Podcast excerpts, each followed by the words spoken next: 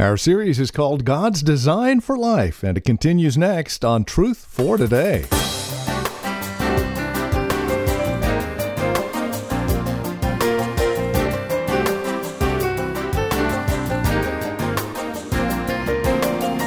The Design for Life, God's design, that is. Hi, and welcome to Truth for Today with Pastor Phil Howard from Valley Bible Church in Hercules. Today, we continue with our series, God's Design for Life, focusing in on people of unity in a world of conflict. It's what sets us apart as believers in Christ. Speaking of unity, it's all part of fellowship, right? Along those lines, we would like you to join us as our special guest Saturday, June 4th, as we celebrate Truth for Life Listener Celebration. It's all about you as we celebrate Truth for Today. Please join us Saturday, June 4th at Valley Bible Church in Hercules between 4:30 and 7:30. Fellowship, food, you, Ron Walters, it's all part of the celebration. More details at the close of our program, but for now, let's catch up with Pastor Phil Howard, shall we? For today's broadcast of Truth for Today and God's design for life. Changing gears uh, in the book, where moving from Ephesians 3, the first three chapters, that you ought to be thrilled about because it's everything God's done for you. Uh, someone said it's been the indicative, which in Greek is matter of fact. All the facts of salvation and what God has done for us has been described in three chapters. And you could almost just lay back and say, just pour it on, Lord, pour it on. You chose me, you predestined me, you redeemed me, you forgave me. But bring it on, bring it on. And now we shift gears, and he's going to go into imperatives in which he's going to tell you how to act in response to the salvation.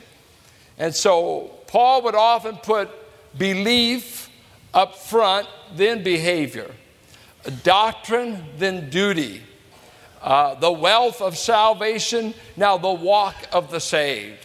So he's a major hinge in the book is just now. So you're going to be hearing all kinds of things about do this. This is how you live the Christian life. This is the way to behave. But he spent three chapters telling you how wonderful it is to be saved and what he's done for us in salvation. And so we now move into the walk of the believer in a fallen world. And so we come to a section, he begins to describe the church's unity. That since Christ has taken Jew and Gentile and formed them into one body and made a new people, a new humanity, God alone can make that. He described it in Ephesians 3. When he brought this new humanity about, saving Jews, saving Gentiles, but then blending them into a new people of which Christ is the head, not Adam, this new humanity. Uh, he's now going to tell us how God wants us to maintain what He created. He created the unity, He put us together. Now, how are we to live together in the community of the church? How are we to behave? And the first thing he picks up is uh, let's maintain this unity by certain attitudes and by believing certain absolutes. There's two parts to unity, there's two parts to maintaining it. One is subjective, what I am to do on my part, in my attitude, and the way I relate to you. The other part of our unity are seven absolute essential truths that we must hold mutually for it to be true Christianity.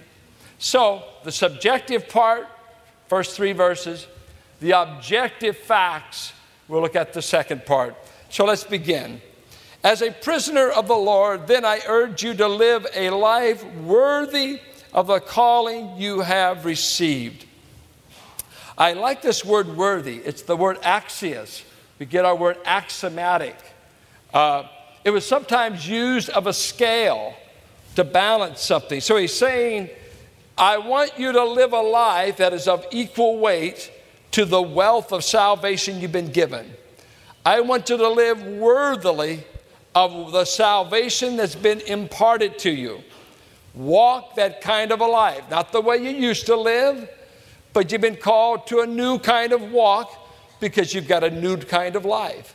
So walk worthy of the calling you have received. And that calling is the calling to salvation. Be completely humble and gentle. Be patient, bearing with one another in love. Make every effort to keep the unity of the Spirit through the bond of peace. There is one body and one Spirit, just as you were called to one hope when you were called. One Lord, one faith, one baptism, one God and Father of all, who is over all and through all and in all.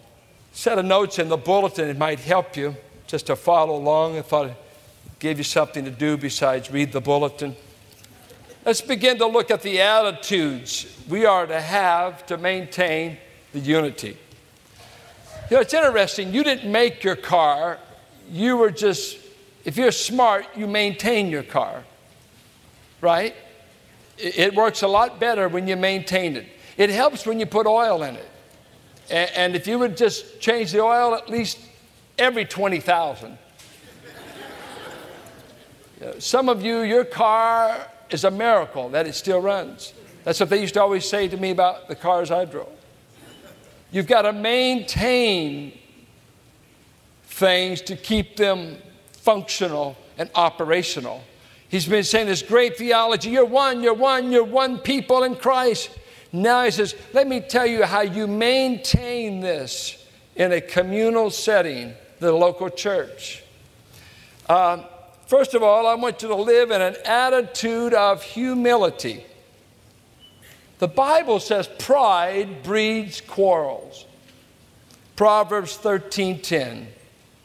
Pride is a breeding ground of quarreling. And pride is I'm always better than the people I'm with. I'm always better than the people I'm with. Uh, pride is a uh, overestimated view of one's own opinion, one's own worth. Now, you're not to deny your worth. You're not to deny your talents. You're not to deny your value. But when I'm with you, and let's say you excel in something that I don't, uh, let's say you're the world's finest tennis player, and I'm with you, you can uh, estimate your worth all the time you're with me. I am so much beyond this guy in playing tennis. Uh, he's just a flunky on the totem pole. Well, you've used a standard, you've used the standard at which you're the best. And if you always rate yourself by that, you'll always find a way. You're maybe better at something, maybe better at failing. I fail more than any of you. Well, good. But we always want to have an edge. But humility uh, says, I learned to think about myself soberly. Romans 12, 3. I, I praise my gifts and my place. I don't have an overestimated sense of my worth. Uh, according to Philippians 2, 5, I've been commanded to imitate the Savior in the area of humility. Let this attitude constantly be found in you, which was in Christ who, though being equal with God in all ways, humbled or stooped down and took to himself humanity, took the role of a servant, and he humbled himself to die, even death on a cross. Has nothing to do with how great he is. He's God. But he chose to humble himself to minister to others, to die, of course, but being very God, he's the model of humility. And if anyone can model pride, strength, arrogance, I'm the best, I've got the most, there's none like me, it's God because it's all true of him. But God the Son comes and models among us. I won't rule you like Gentiles do, who get bigger swords, bigger armies, and He knuckles you down. You are subjugated to mighty power. Christ says, This is not the model I want my brothers to be managed by. I want humble servants modeling a way of life and not dominant lords. Humility is the way we are to walk among each other. And if you're an arrogant, stuck up person, you are a danger to our fellowship. Because you'll always have to be right. And we don't believe that about you. It's God is the only one that's always right. Humility. You don't get to run over God's people that He paid such a price. He's not waiting for a Diotrephes who wanted the preeminence in everything to put the saints of God under their foot. You walk among the saints and where there's believers in an attitude of humility. It wouldn't hurt if you lived in your home that way. Something about humility that is strange is that one grace that the moment you think you've got it, you lost it. Can you imagine coming in someday? I got it. What is it? I'm the humblest guy in the church. It just hit. It just hit me. I'm humble. Well, don't publish it on your call card.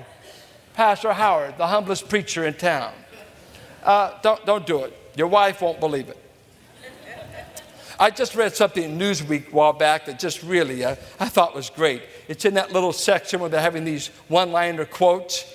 And uh, this man is talking to the judge and he says to him, I am, in, I am too important, I am invaluable to my company to take off time to do jury duty because I am the CEO of my company. And then, it says, stated by former CEO. I'm in, the, and the company's still going. Someone says, if you want to know how much you'll be missed when you leave, put your thumb in uh, some water and then just pull it out. And the vacancy you see there, that's how much you'll be missed it just kind of surprises guys that when they resign their church, I know myself, every time I'm on a vacation, you have a revival. And I come back, I don't even want to ask how it went. Oh man, this happened. It seemed like God just freed up the place since you've been gone. It's just like, just like heaven is raining on us. It's just, God is coming down. Ah, shut up. You know, I, I want God to do something, but not without me. Do you know what I mean? I want to be in the middle of it. He said, I've had a church before you landed, and I'll have one after you're gone. It's hard on your ego. I, I had a pastor call me the other day, had three families that were leaving, and uh, had five decisions that morning. Three had decided to quit the church, and two decided he was a bad preacher. and uh, uh, he, he, just said, and he said, Man, said, Pastor, it's hard on your ego, isn't it? I said, Welcome to the club. Because people go, People come, some like you, some don't. If you're here on an ego trip, it will be trimmed down to size. If you're here to serve, if you're here to be humble, if you're here to have a ministry to whoever God opens the heart of someone to, then you can make it. But there's not enough gratification to stay in this. I think you ought to get another job. I would if that's why I was in it. There's more money, and you don't have to put up with as much. At least you can be your own boss. Humility is the way we subjectively must walk among each other. And I must say this without you ever knowing that you're humble, guess what? Other people pick it up before you ever do. They'll pick it. I had a, a, a pastor friend of mine one time worked in this church. And Stephen said to me one day, he says, why is it we cannot stand in others what we love about ourselves? He said, We can reek with pride. That was his favorite word, reek. I can just see him saying it. We just reek with pride. But as soon as I see it in you, it's obnoxious and I want to straighten you out as I walk away. I'm somebody.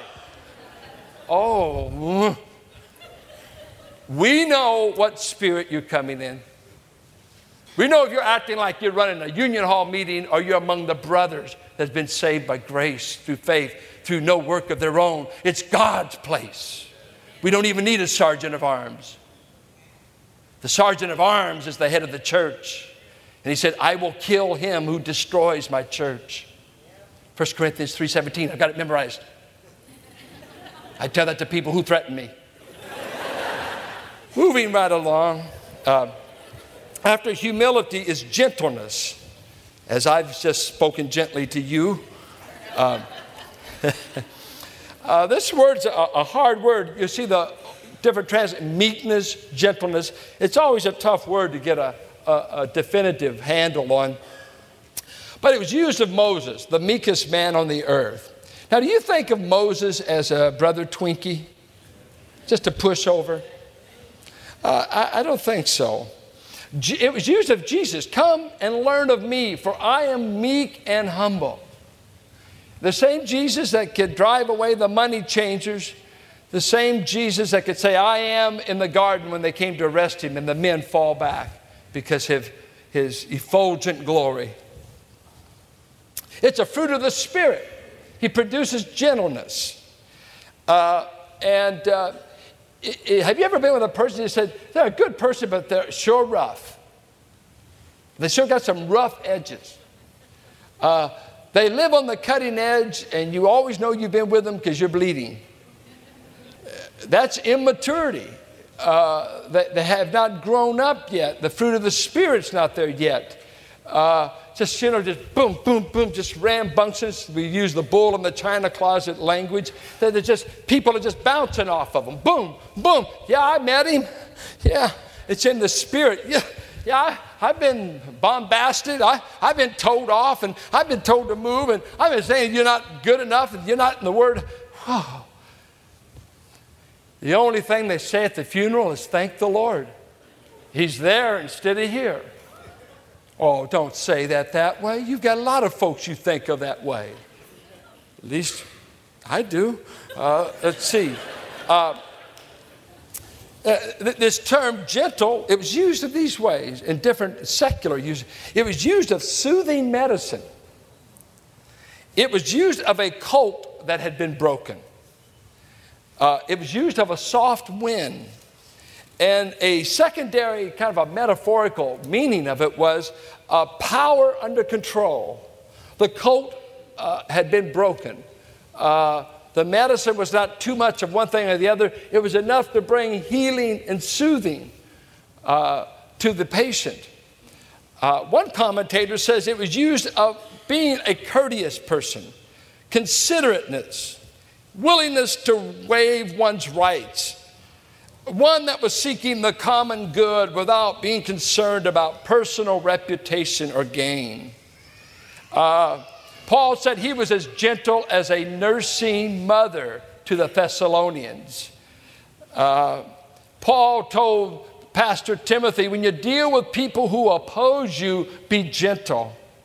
Don't be combative. Come back with gentleness. Now, you'll be interpreted as a milk toast, but you'll be spiritual. You see, that was one of the hardest things, I think, for my own salvation when I got saved. I think having anger in the church and learning to be gentle with people uh, was hard. And it's hard in the church. Uh, when I was unsaved, I could always cuss if I was angry or hit you. I could, I could do something. And growing up where I did anger, if you were a bunch of guys and it was sports, we got into a lot of fights in sports because tempers would flare and the language would fly off and you'd hit or you, just, you know, uh, you'd vent that. Now, uh, I seldom did that when the guy was bigger. But if I had a chance, but when I got in the church, I had no place to take anger. I think that's why there's so many angry people in the church. They haven't learned how to vent it without it being destructive or explosive.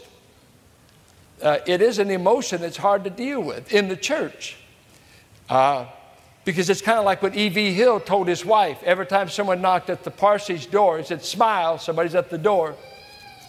That you think you get paid to always carry a role. But he said, In this community, uh, in this community of saints, we have to have a spirit of gentleness, kindness, uh, be easy to wear. You've all said, I like them, but I couldn't be with them for long.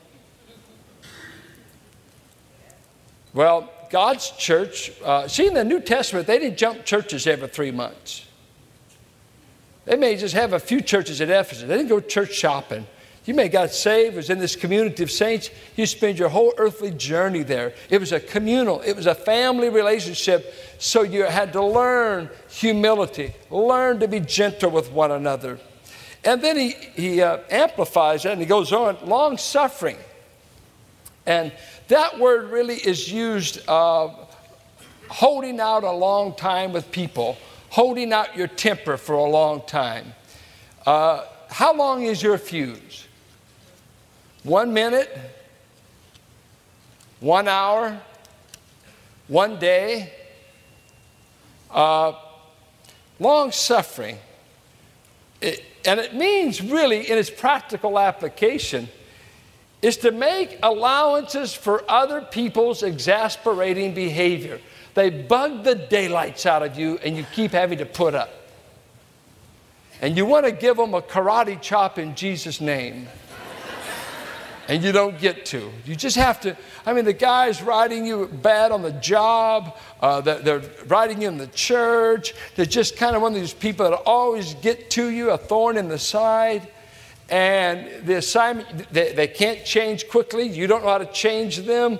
So, you, in the meantime, you could resent them, uh, get bitter towards them, uh, become seething with anger all the time, or, brother, by the grace of God, I want to offer you something He's done for me. God suffered long with me. I'm suffering long with you. I'm not enjoying the way you're treating me, but I'm going to bear with you until God changes you.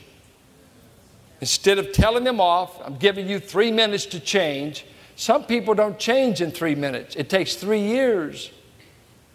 That's why I told Timothy to preach the word with long suffering. Sometimes I can't tell you how many times we preach to people and it takes them years to change their behavior.